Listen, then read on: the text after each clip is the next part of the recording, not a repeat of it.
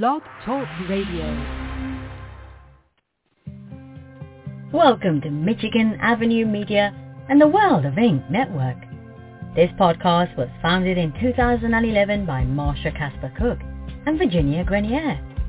Their focus has always been on helping writers reach their dreams by having informative and entertaining shows. You will also hear the latest information on what's new and exciting in the publishing and marketing industry and the shows will also cover discussions on screenwriting, audiobooks and movies. New to the shows will be the latest style and trends in fashion, as well as nutrition and how Pinterest can add just the right spark of attention you may need for your projects. So, sit back and relax and enjoy the show. You can find out more information about our shows and being a guest at www.michiganavenuemedia.com.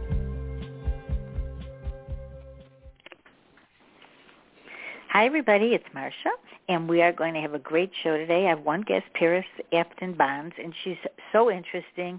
Uh, I met her through Bennett, and I do miss Bennett. I, mean, I have so many Bennett's friends became my friends. So uh, she hasn't been on for a while, and she's been has a new project, and we're going to be talking about that. And the fact that she has over 50 books is incredible and they're all the covers are great so on the links that i always put on uh, her links of all her covers are on, on when you click in, you'll see all her beautiful covers and everything she's done in the past. And she's also quite brave because she changed her whole life and moved on from one life to the next. So we're going to talk about that. But first off, I just want to say thank you to everybody that uh, helped the Authors for Ukraine.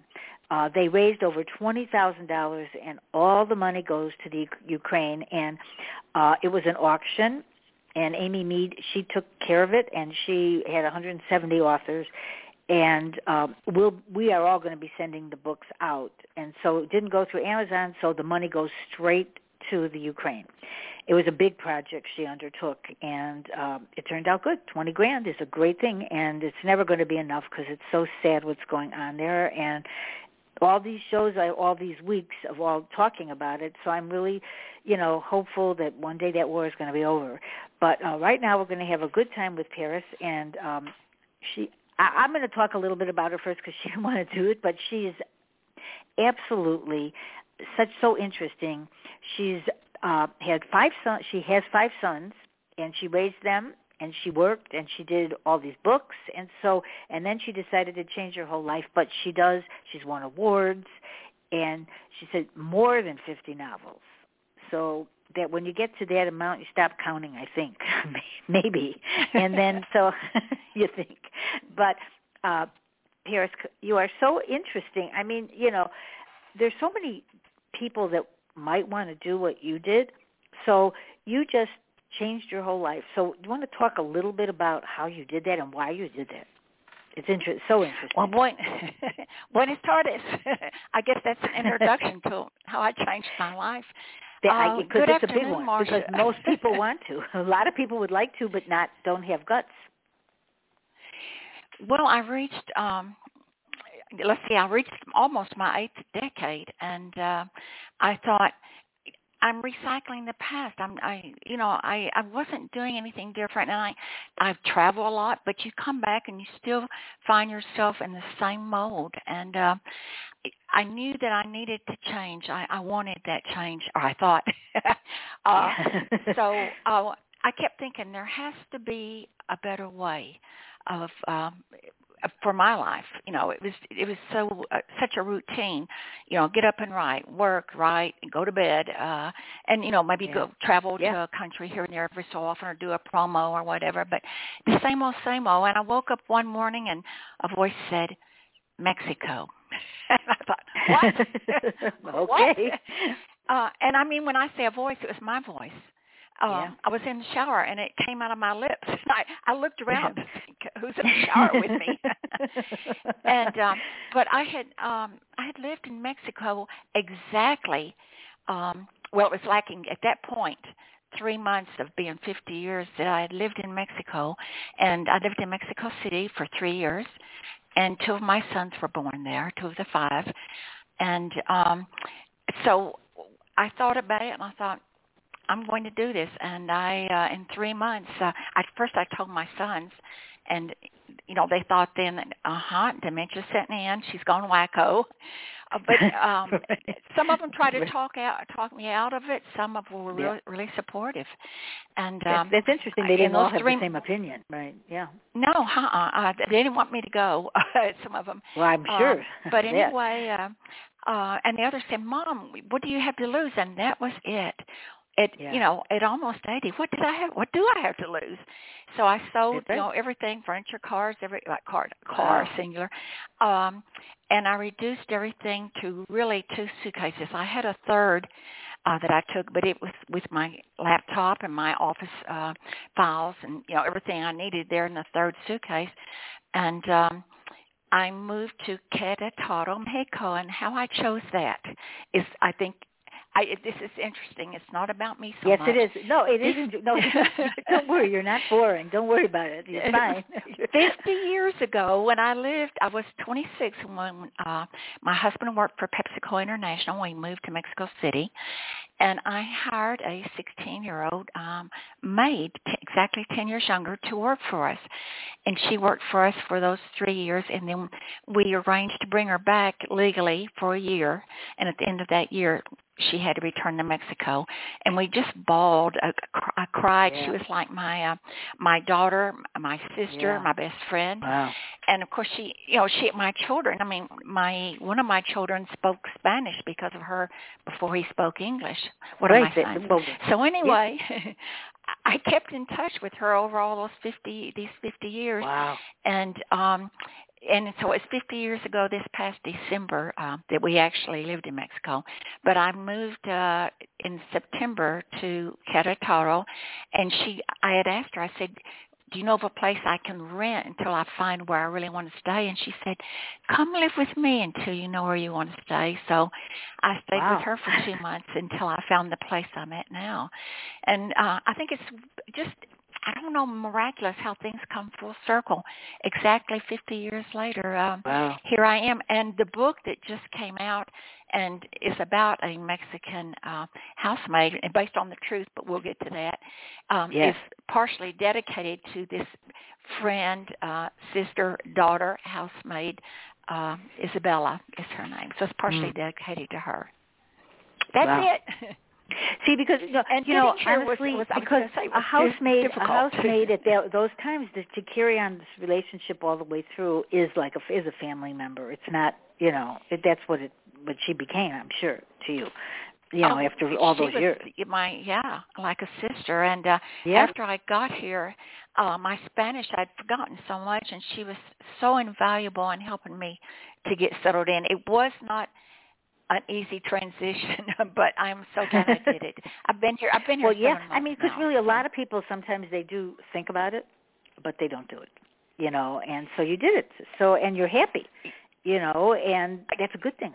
I will say I miss my family and friends Yeah. there, um, Yeah. but on the good side, I am required to go back every six months because of um, There you are. Mexican um, law uh, to renew my visa, and we don't take each other for granted now. You know, when if you see someone every weekend or every day, you start Right. taking them for granted. So now we really appreciate each other when I do go back. I've been back twice actually since I've moved here.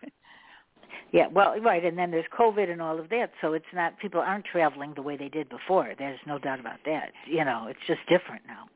You know. Yeah, it Life. is more difficult. I uh like uh, 24 hours, no more than 24 hours before I fly back into the United States.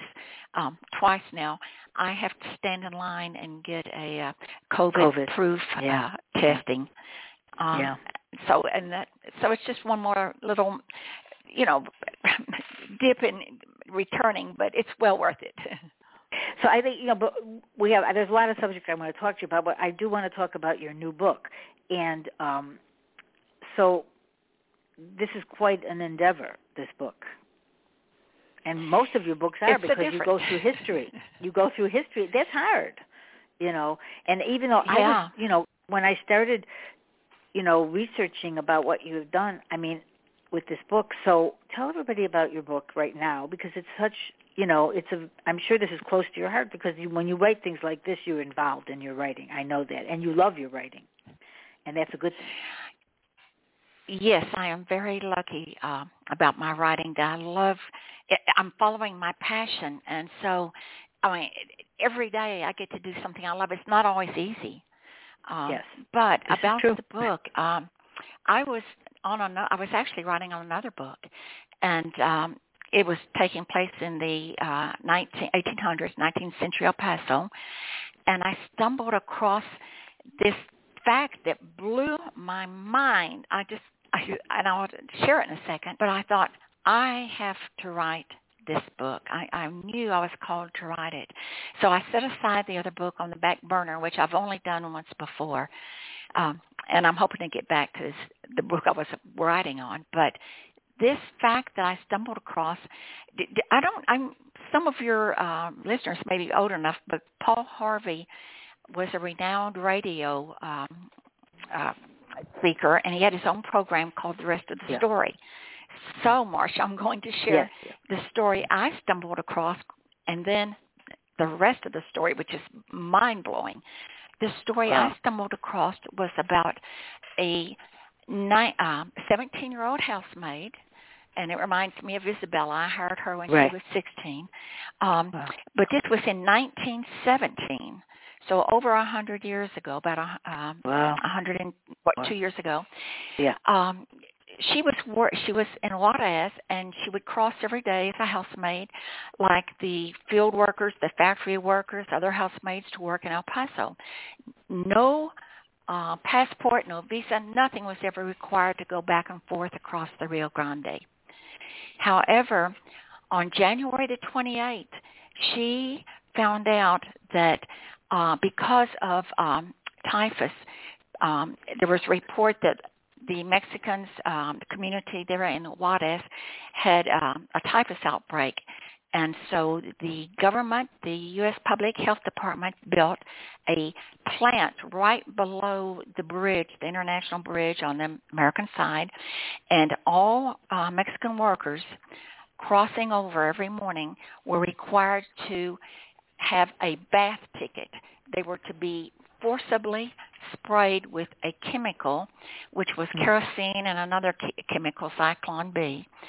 And um, that ticket was good for eight days, and they'd have to do it again and again and again. And um, she led revolt because they also probed every orifice, every orifice. Um, mm. And if you did have lice, uh, you were shaved. Um, you mm. did, if you were female, you did get uh, the chemicals, the kerosene, uh, put in a head wrap on your hair one more time just to hope to kill any lice. But and and people talk about shoes melting in the secadora uh, which is a dryer, because all your clothes were also chemically treated. And she uh, she was on a trolley. Well, you know, they they had to get all undressed. They had to get undressed. Okay, yes, and there were three separate rooms. So the men, did yes, they give them anything to put on, in, or did they just let them no, be naked? No, the men went to one room, the children Ugh. went to another, and yeah. the women went to another. Now I have seen later photos, so I'm going to tell you I don't know. Um, from what I read, they were stripped naked. All clothes, all their clothing was yeah. put in. I saw photos. This went on until 1958, I believe, and I saw photos wow. of the 40s and 50s wow. of the men mm. being sprayed, and they were either naked or I did see some wearing uh, trousers. But if you go online and look and Google it, you will see them naked being sprayed. But yeah. anyway, I uh, did. I did she was see on that. the trolley. It just, you know, it's like it's like that? in the Nazi camp. It's the same like in the Nazi it, camp. It blew. They well, had to this get all is what I was getting into. Yeah. The yeah. rest of the story. So anyway, she read, led this revolt of 30 maids on this trolley that went back and forth, and it closed the bridge. Bridges are actually two. Um, for over three days, more than a thousand people got involved. It made international news, and she was called. And she was redheaded. She was called the Amazon, the red-haired Amazon, and she was arrested that night by the El Paso City Police, and she disappeared from jail. She disappeared from history. Was never heard of her again. Wow. So I knew I had to write a story, and I wanted her to be. I wanted a happy ending for her. What they really think Right. happened was Yeah. that if they did not prosecute her, which they were doing, and they actually hung uh, to the others, if they did not prosecute her, she would cause more chaos. Um, yeah. And if um, if they did prosecute her, she'd become a martyr. So they just they speculate she was removed from jail and dumped in the desert, her body. But no one, no one knows. Uh, so I'm, I'm going to yeah. make that clear. Yeah, yeah. So for the rest, yeah. for Paul Harvey's the rest of the story, and I'm just about finished. But this is the mind blowing part. I told you that this went on until 1958. This chemically mm. spraying, forcibly spraying uh. of the Mexican workers. Mm. In 1938, the German scientific journal uh, read about this and praised it, and they praised the El Paso formula for delousing um, uh. the people. And they said, well, we can do this with the Jews that we are incarcerating. Uh. We can delouse them. Hmm. And then this continued, and when the, Hitler came across with the final solution, they exterminated not only the lice, but they exterminated six million people: Jews, right. gypsies, yeah. homosexuals, gypsies, so, people. So this yeah. is Paul Harvey's the rest of the story that is just horrifying that we bury in history, and if we don't pay attention, it repeats itself. And I'm yeah. really worried right now that it's going to repeat itself in Russia and Ukraine. Yeah, yeah. Uh, you know, honestly, it's just you know when you think of all these things that have happened to people in the past and you see what goes on now, it's hard not to think of that. Yeah. Because uh, it's it's out of whack now. It's not it's nothing like it was and it's people don't have this they don't you know a lot of people like we were saying before you're you're right now in Mexico and you're saying everybody is very lovely and nice and all of this but there's so much there's so many people now that are not you know getting along with each other and they're not being nice to each other and we're headed in not a great way for people to really care about each other well, when I say um, the people have been so gracious, and the Mexicans, and helping me and assisting me, and just a lovely, lovely people. But still, we have here, you know, the drug cartels, and you have to be very careful. So yeah. no matter where you are in the world, um, there is that danger. Yes. Yeah. I mean, it, and it's a big danger. You know, I mean, it, it's, you know, but when you decided to do this, I mean, you've written historical, and that's what you like to write. So yeah, um, I've written also you know, about um, the mistreatment of the Native Americans. Uh, yeah. I, I, right now, I could say their mistreatment of, um, if you want to pick in our culture, they're yeah. the cancel culture. Um, yeah. But we could look for the negative, and I really want to look for the positive. What can we do to right, make exactly. this better? But how do we how do we do that? You know, because I was mentioning to you beforehand. I mean, I see you know a lot. Of, you know, I have a lot of guests on, and I read a lot of the Facebook posts, Twitter posts, and all of this posting and all of this sadness out there how do people, you know, when Blog Talk started doing shows, you know, and then I was on Facebook and everything, I met all these people and everybody was nice to each other and shared and now people aren't sharing things and they're putting different things on than they started to do. What we started to do 15 years ago was put about our books and our careers and, you know, people shared and cared about each other and now there's so much sadness that goes into that. Like sometimes i'm scrolling down and i'm thinking why am i on this? You know because it can't be good mentally to keep seeing such you know everybody puts everything out now good and bad. And so in the sadness and we've had 2 years of covid over 2 years and i've had so many guests talking about covid. I mean and all of these people are seemingly un you know they're tr- everybody's trying to move on, but they can't seem to do that. I I just won't let that stand in my way. Even though COVID, when I moved, it was still a and it still is. Um, I'm not going to let that stand in my way. Um, right. That's the reason I wrote Reluctant Rebel. I wanted a happy ending for this to her story. Right. To her, no, no, that's uh, true though. And uh, remember the I days really when people, when in most of your books that you have in life, how it was, authors like to give a happy ending. I I like that too. You know exactly. we want I'd like that. to talk about that for a second. People yes, say, do, do "Oh, that. come on, Yes, life's not happy." You know, get get real.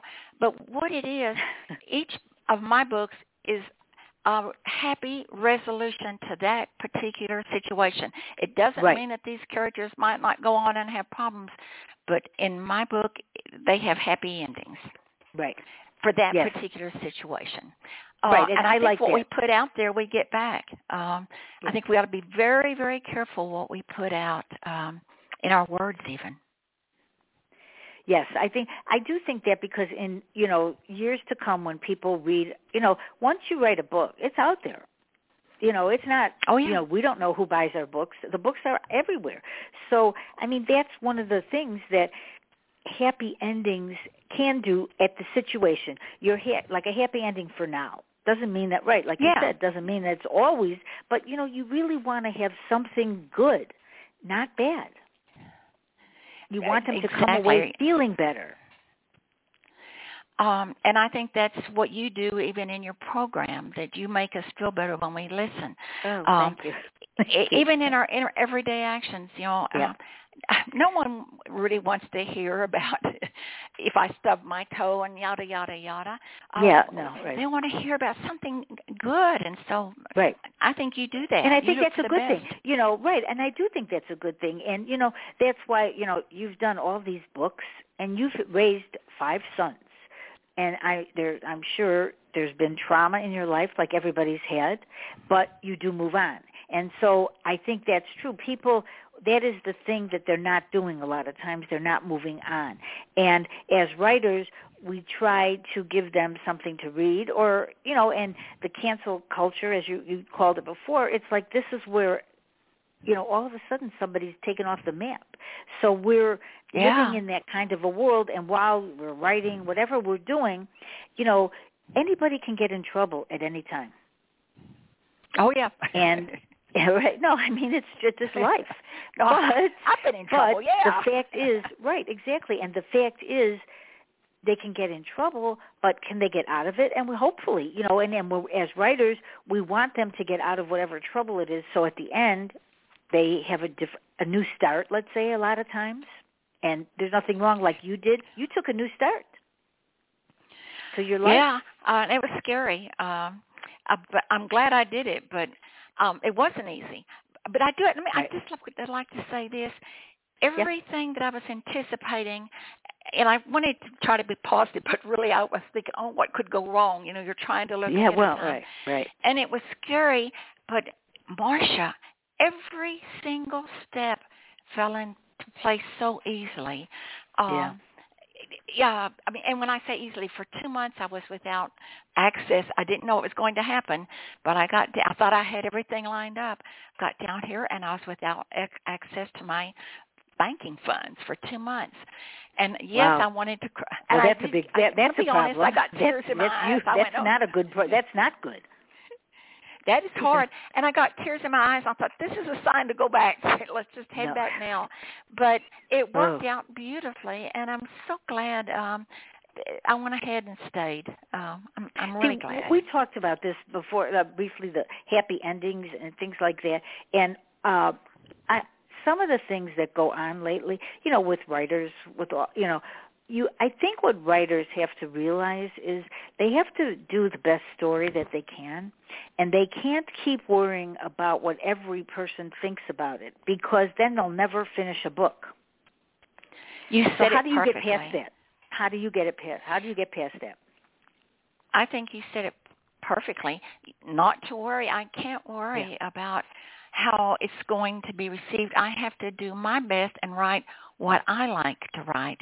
And I will admit that while I'm writing it, it's crappy. I, I've got to mention this that um, Deep Purple, which made the New York Times bestseller list, I we lived on a ranch and uh, we had a Mm-hmm. great big 55 gallon drum out and back and I was halfway through that book and I would have I was ready to burn it. Uh and it, when you say burn it, Yeah, no. I've had, I've actually had had authors on there that have done this, that have actually So, gone in their yard and burned well, their work.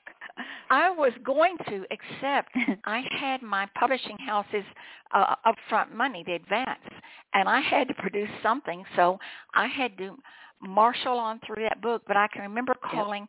Um, my best friend Rita Clay Estrada, who founded RW Romance Writers of America, and I called her and I said, Rita, this book is horrible. It's, it, it's just, I cannot tell you how bad it is. I was crying. And she said, are you telling me, Parris, that it has no plot? I, yes, it has no plot. she said, are you telling me, Parris, it has no characterization? No, no, no characterization. Parris, are you saying it has no theme? No, no, no theme. And she said, Parris, you've got yourself a bestseller. and I swear, it, it went on and made the New York Times bestseller list. Uh, see, so, really? Okay. so I think that's um, back to your question. I think it's important we go ahead and finish what we start, and even if it looks like crap, um, just keep working at it because that's what you enjoy doing is writing. And it, no, if it true. sells, that's it's well accepted. That's your icing. Right, and that's the thing, you know, and that is interesting because sometimes when I get to a part, and I've talked to one of my friends, I'll go, you know, I really hate this. I said, I don't know if I, you know, it's, I just hate it. It's bad. and then they go, oh, you must be nearly finished now. I'm going like, well, yes. they go, because you say this every book you do. I mean, because then yes. you go like, oh, I just don't know if I could finish this. It's not good. Nobody's going to like it. The dialogue isn't right. Maybe the characters, or who knows? Should I make it better? Should I change this? And yeah. then they go like, oh, almost finished. almost done because they know you it's just what happens. Yes, I go. I guess I go through this constantly. But the thing is, I I started this years ago, and when I was, you know, an agent and everything, I kept wanting people to keep writing, and that's one of the reasons I do the show because I want them to keep writing because, you know, we are very hard critics a lot of times on ourselves, and when we do a page, we could do a page 20 times. You think a reader's going to read our page 20 times? They're not. They're going to read it and move on. They're not going to.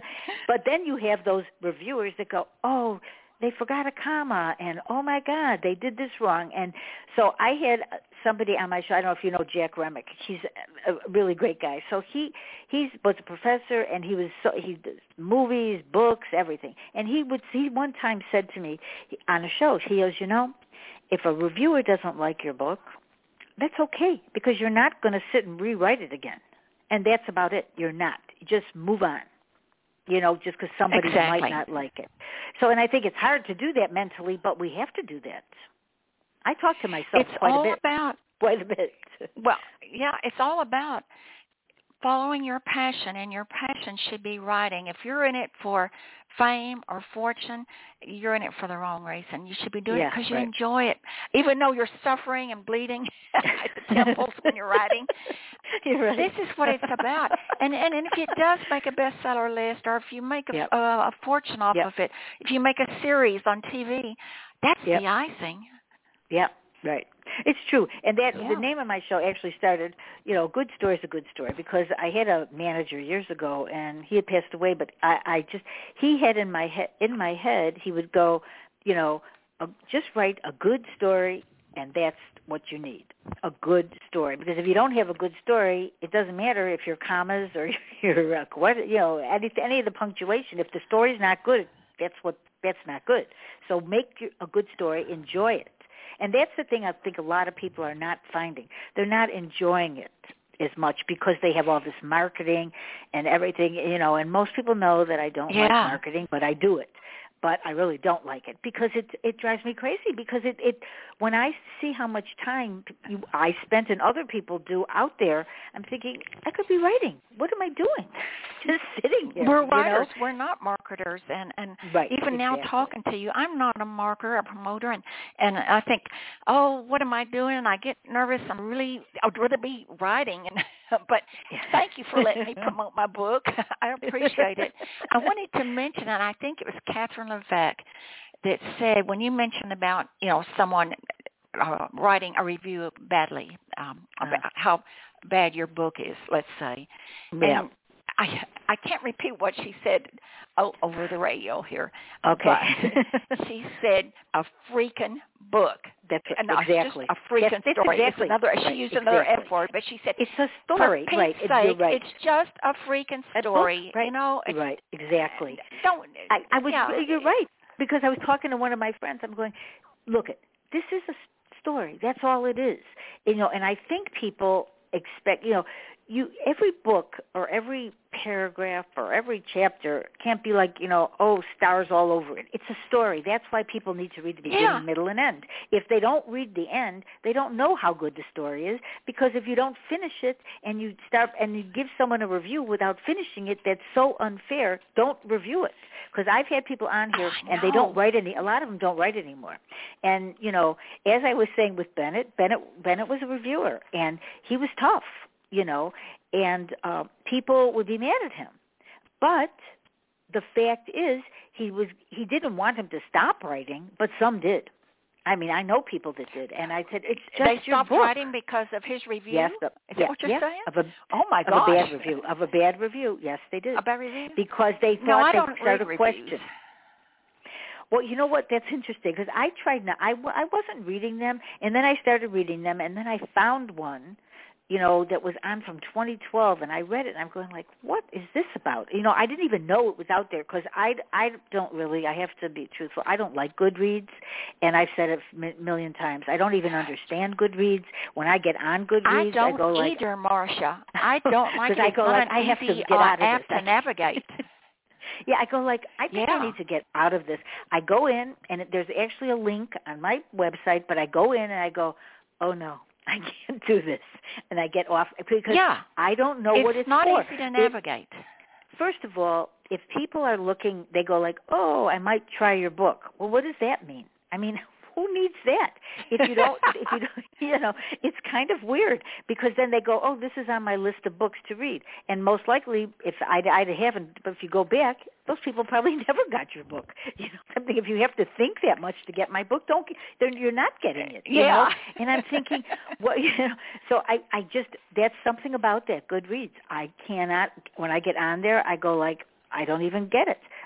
I just don't. Amazon, I don't either. You get, yeah, okay, that's good to hear because I don't. Yeah. And so I'm, you know, so my shows usually the people listen. I'm trying to explain to them that just write, and because it's obvious you love writing. I mean, and your covers, okay, like who picks your covers? They're very bright usually, and they have good coloring, and you know they're interesting. So how do you decide what co- cover to have and what you want on your cover? Because that's hard for people. When I first started out, um, one of the major publishing houses, uh, who was it? Was it Ballantine or Fawcett? I had cover approval, um, which, as it came down to the wire, meant nothing because I objected Yeah. to one of the covers, and they Oh. they nope nope too late to change it, even though Yep. it was in the contract.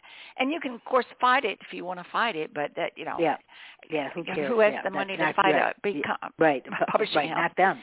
Right. So, uh, but anyway, since I've I I have the rights back to many of my books, I as an indie publisher, I reloaded them, and various artists, cover artists, have done the books, and of course now I have cover approval, and I right, um, because you're the so boss. there really are. I've been very lucky to have some great cover artists. Yeah, that's good. You know, because people, you know, things do matter a lot of times. The title matters, you know, um, and I think we all, you know, sometimes people have been on the show talking about the fact that they didn't like their covers and they change them and they do better. So I think eh, nothing is ever written in stone in any of this. If you're independently published, you can do whatever you want, and if you're with a publisher, you can't. And when you get your rights back, you can because you might not stay with them, or they may not want you, or they may be out of business, which a lot of the smaller Uh, uh, publishers yes. are. They're gone. They're gone. Since I Yes, we're started, and since I've started doing radio shows, I know so many publishers. They were in they were small smaller publishers, but they had a lot of authors. But they're gone. They just couldn't do it. It's because it's it's very hard. It's not easy to be a publisher. Well. I wanted to ask you, uh, uh, being having been an agent, where do you see your role? Is, is it one that's disappearing, or with with indie publishing, or what do you see now? Well, I see that I see that this is really good for authors because I think that over the years I had so many good clients and I couldn't get them anywhere because I took new clients. And I was a WGA signatory. I just couldn't, you know, we did a lot of screenplays and things of that nature. And so people just couldn't get and they left the field. And I'm so and I talk about this a lot because some of the ones that I had were great, really terrific authors. And independent publishing is for those people if they stayed in it, but they really, a lot of them didn't. Because if they couldn't get a publisher, so what? Now it's really, I think it's very open market for people and you don't have to worry about the fact that you can't get a publisher. You have to just get an editor, do your book cover, but you can, there are people out there now that help people and Amazon helps you have to pay them, but at least they help you. And you should go to someone that's not over some of them are very overpriced and that's why I kind of tell people check all these people out because some of these people do uh charge way too much money and aren't really good for them. So I always say if you have a question just ask me, you know, cuz I'll be happy to answer them. But I do think this is the best time of all for indie authors because I think that people out there the right the reader the reader doesn't care who your publisher is. They care about your story and if it's good and they enjoy it. That's what I think. Do you agree on that? It's a story. I agree on that, and I assume you're talking about both cover artists, about edit, editing, everything. everything. You have to do it right, about, right? Because you're uh, doing this. You're being fine. careful when you do who indie. You, who you get. yes, Um, yes. But I wanted to ask Very you true. then on this, Marsha. So everyone, if they want to, can write a book and put it up, you know, on Amazon, get it published. It's not that difficult to get it published. Writing it, yes. Yes, So yes. what do you do for these writers who uh, there's thousands, hundreds of thousands, millions out there Well, I think what the thing is, I think right, and I think that one of the things that they can do is try to get on radio shows and try to get somebody not a lot of money because a lot of people writers don't have a lot of money a lot. So try to get someone to help you do a little marketing, do banners, do different things. But I, after all these years, I actually think one thing is you've got to get as many books as you can out there because I really think you can dwell. I'm one of those people that will you can't keep reading it and reading it and reading it and you just have to put it out there eventually and keep Yeah. writing I, because if you, you I, you know it's true because sometimes like I said before you know but I also have another thing when people write screenplays which I did uh if if you can try to do them in a book not everybody can do that. But if you can make them in a novel or novella, which is what I do novellas a lot, because someone may find your book and they might want to do it in a movie. But they're Oh, yeah. not going to read a they're not going to want to read 400 pages a lot of times. So if you can do a novella uh, from the screenplay and use those characters, don't keep them in the drawer because when you do a script, there it, all your work is in the drawer and nobody may ever see it. But if you do it and get some help publishing and editing and doing that, you might your story, like you said before, you didn't even like your story and then you won an award on it. You know, so we are tough on ourselves. Oh yeah. And you know, sometimes I think, like I said to my, I said, listen, I said next time when I'm finished with this, I have a new book coming out. Uh, This first time I've done the series, so it's the second one in the series, you know, and it's called Second Chances, and I'm doing a third one. But after that, I said, oh, I think I'm going to just go under another name because I don't care if they know who I am. I just want to be somebody else sometimes, you know. But obviously, now that's you never did. Yes, I know. No, I never did. But there was a reason early on. Um, when you were with a major publishing house, they owned the rights to your name unless it was uh, to any pseudonym. Now, Yeah, to your own right, name, they could yeah. not own the rights. So I never uh, used a synonym because right, that's they- they had the rights Right, to that's that. true.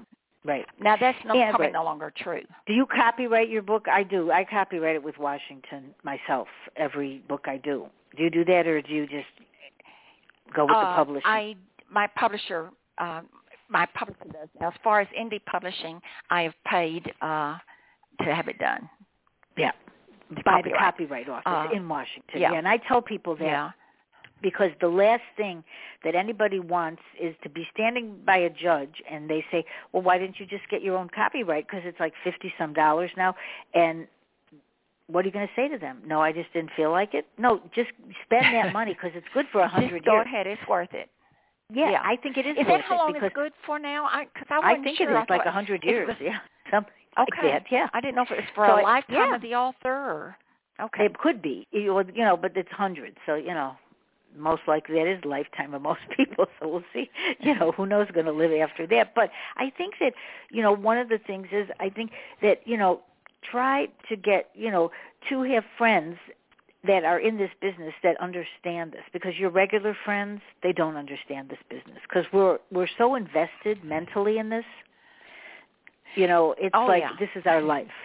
You know this is our life. was, whether we're watching tv we're watching a movie in our head is another somebody talking to us Something about what's our story. And you could see something on TV have nothing to do with your book, but it gives you an idea a lot of people, I know, you know, friends yeah. think of writers as being, and I put this in what in the um an interview I just did, but as being free spirits.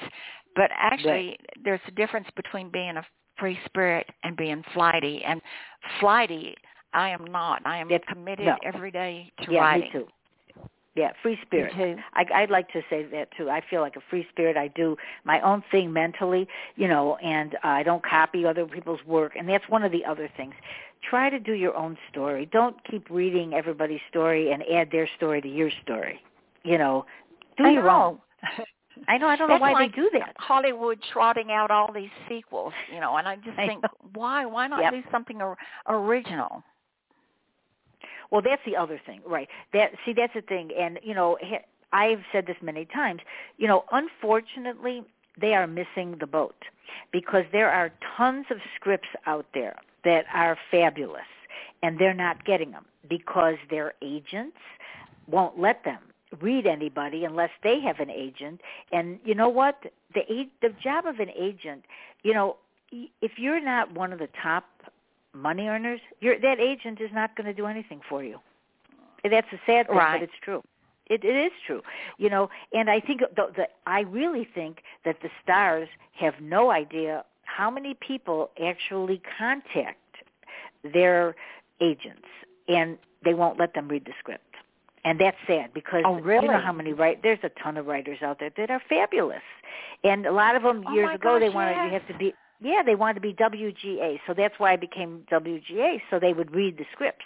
But they still don't know what they want. And a lot of them now, there's less of a chance I think you can get your script done because they're writing, directing, producing all in-house together. You know, they're, they're Yeah, under and one. you might want to say Writers Guild of America pro- probably because some people might not Right. know WGA. Right, Writers Guild of Uh, right. Yeah. And I was on the East Coast writer I'm in Chicago, but it was considered East, East West. Coast. Yeah. we had different we had different rules than the west did but i've all i still to this day feel bad about a lot of the people that gave up writing and you know so that's why when i have the shows i think people listening to the shows they understand that it's not easy and that's why some of the things i say to them are things that i've i've made a lot of mistakes but because i've made mistakes i've learned so i feel Oh my like gosh, every yes. day i learn yeah don't you feel that way you have to be. I, oh yes, you have to, I've made more mistakes than more Oh. mistakes than anyone probably. But uh, as far as w- writing, it's you know it has to be your primary job. I was in that interview I, you had called me on. Um, Yep. I had mentioned that at one point I was working. Let's see, I was working four jobs, seven days a week for almost six months. Uh, and now one of those four jobs, I agree, was writing. But the, I had three more jobs that kept me busy seven days a week for almost six months just to support my children. But never could I imagine give up writing. To me, that's like giving up breathing. I mean, the happiest I ever am is when I'm writing. Me, well, And the most miserable. And let me and the most miserable. let yes, me that's that. true. But right, right, right, right. Well, right, and you know that's true. But I know when I sit down, I'm really happy doing this, and I do know when I sit down to do marketing, I'm a little more I'm uptight when I'm doing that because in my head, I don't think it works that well. You know, and I've had marketers on and I have people marketing, but if you that's why I'm telling people that's what I think now is just to write the best you can and get that story out. Yes. And don't keep thinking about this one has 20 books, this one has 50 books if you only have 5 or 10 or whatever. Just keep writing. Because you the oh, truth Oh, is nobody ever knows if they're going to get a bestseller. You don't you cannot know that regardless of what anybody thinks. You don't know.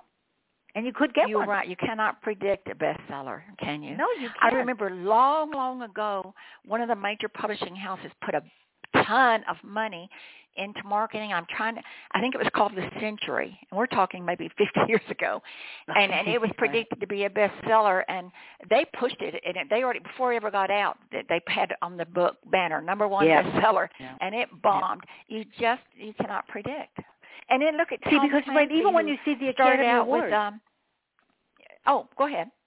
no, no, I was go just going to say. Tom Clancy started out with uh, Right. Hunt for Red October, I believe it was, with a small uh, press. I think it was Naval Press. Uh, Mhm. and look, it went on. You know, Look where he went. Look think? at everything he did. Movies, everything. And yeah, but it started out small, so you can't Right. predict anything.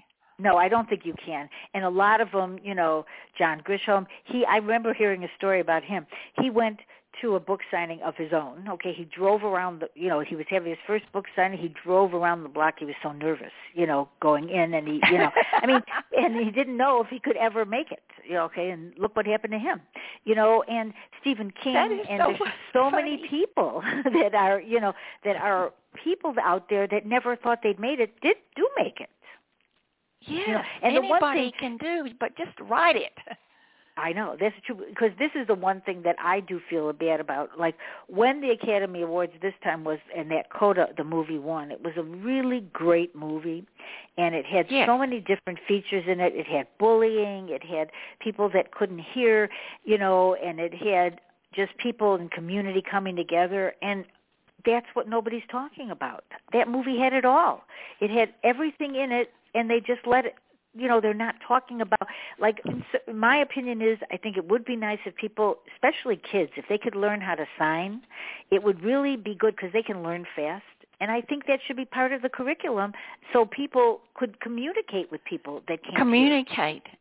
Yes, absolutely. I, and I know just a little bit of signing it now, and now I feel guilty. I need to go and learn more. Thank you. but i think it's really good i think it you know and they should especially if they taught it in when they were young if kids are young because when kids are young they pick it up fast you know Oh, and we even i think a lot yeah, of people anything. learned how to do that with babies you know they learned how to do some signing if they wanted a cup and i do think those are the things that they should have been talking about and that's what's wrong with hollywood they don't they don't talk about the things that matter the lessons people and how people really love movies.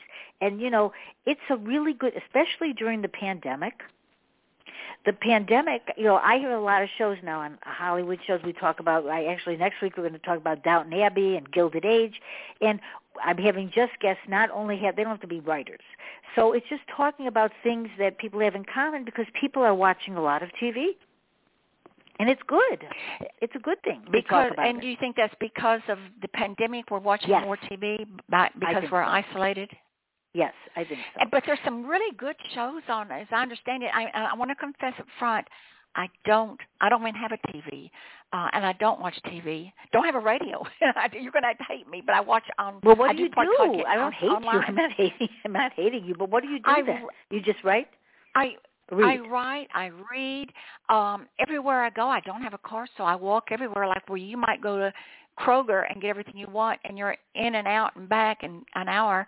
It, it might take me 45 minutes just to walk one way, and then 45 minutes back, and then 45 minutes at the store. And I go to different stores. I'll go to uh, Tienda for fresh eggs. I'll go to Carniceria for my fresh meat.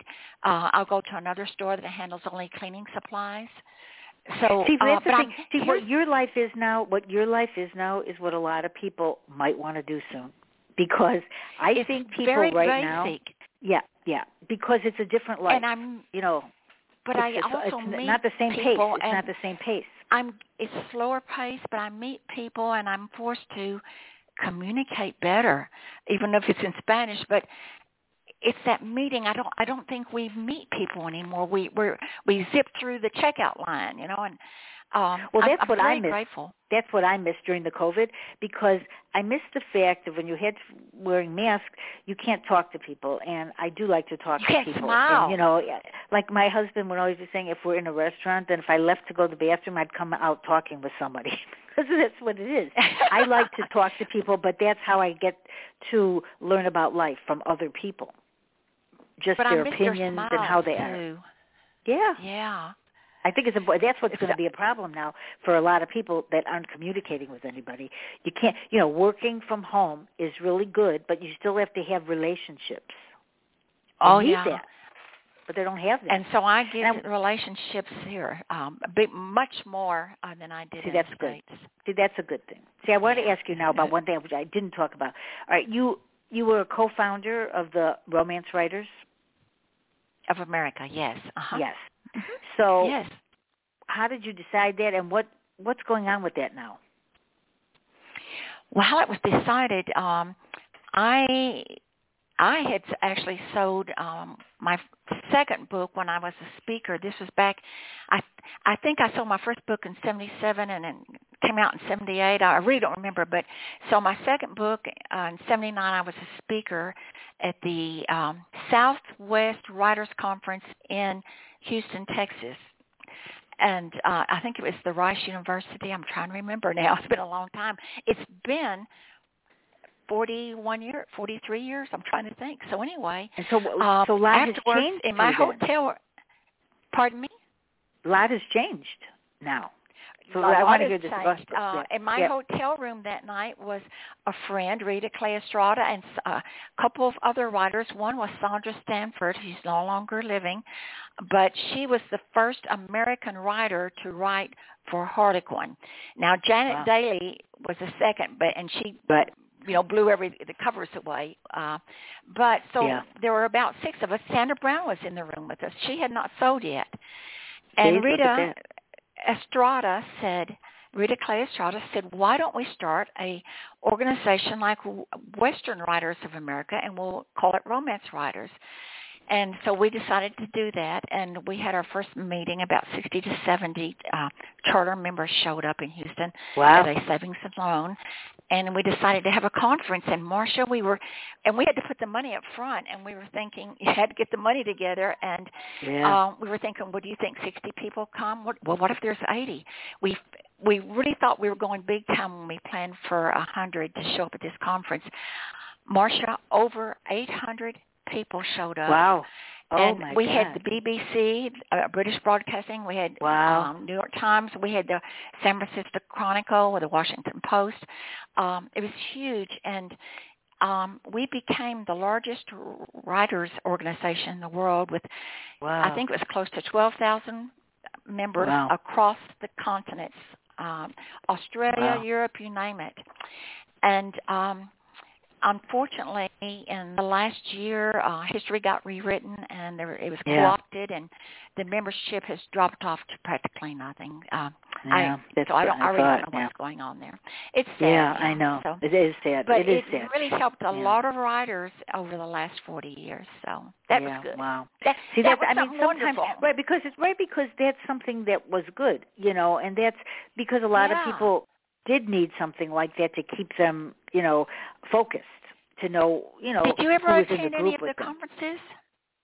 I didn't. Were you no, able not to the conferences. any? No, no, but I do know about them. You know, and I think I did join. I I was a member for a few years, I think, years ago. But I think you know, then they had the magazine and everything like that. I mean, things Yeah. were so different. Everything was very different. And now, I think you know, that's one of the things. That's why, like on my show, a lot of times, if we have three or four people, then they ask questions. I'm glad you asked me some questions because I think that's what this is about. People should be able to talk to each other and not just have you know that's my show doesn't have like i would give you 10 questions to answer because it's a conversation of whatever comes up because people need to know the things from people like yourself who have done and been so successful with all these books Well, thank you. But And I've love it, and still love it, and still too. love it.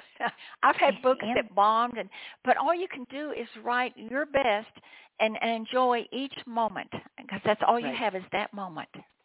Yes and that's true and then you have to take that moment you know and Yeah. You really do, and not be afraid. And you know, it does take bravery to do this because you know you're putting something out there. But you know, and people like it took me a while to realize that what I'm writing isn't about me because it's about my character. So if people didn't like something a character did, that's the character, not me. You know, and I Right. think people have to get over that because that's hard to get over. You know. It you is, want... and the reviews are, are difficult. Um, you know, I would read them, and and either I would get a big head when someone wrote, oh, "What a great book," or uh, you know, or, or, or my my head would shrivel like a punched balloon, a punctured balloon, when I read a bad review.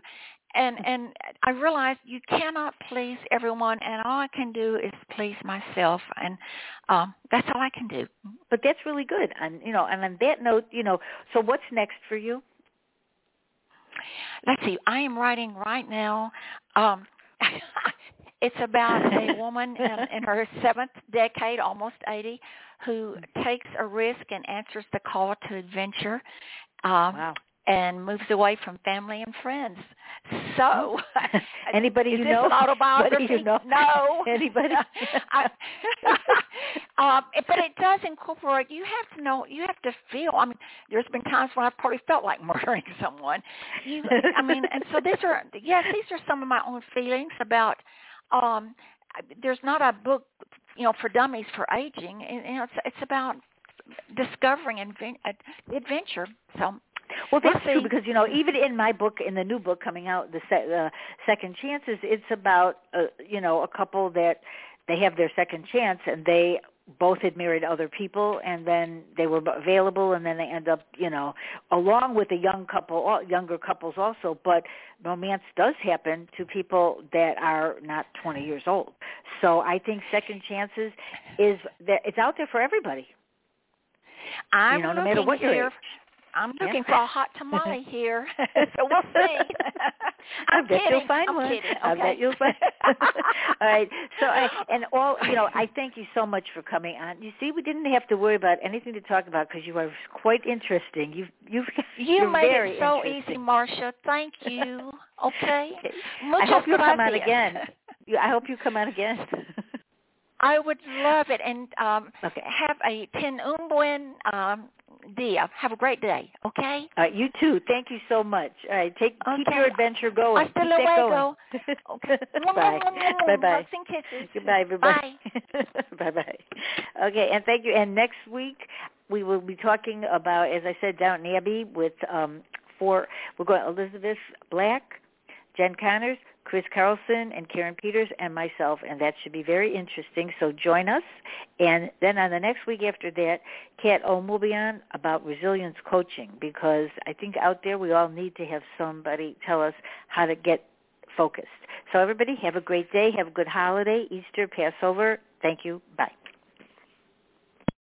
Amplify your career through training and development solutions specifically designed for federal government professionals. From courses to help you attain or retain certification, to individualized coaching services, to programs that hone your leadership skills and business acumen, Management Concepts optimizes your professional development. Online, in person, individually, or groups, it's training that's measurably better. Learn more at managementconcepts.com. That's managementconcepts.com. Okay, round two. Name something that's not boring. A laundry? Ooh, a book club. Computer solitaire, huh? Ah, sorry, we were looking for Chumba Casino. That's right, ChumbaCasino.com has over 100 casino-style games. Join today and play for free for your chance to redeem some serious prizes. ChumbaCasino.com. No purchase necessary. Where prohibited by law. 18 plus. Terms and conditions apply. See website for details.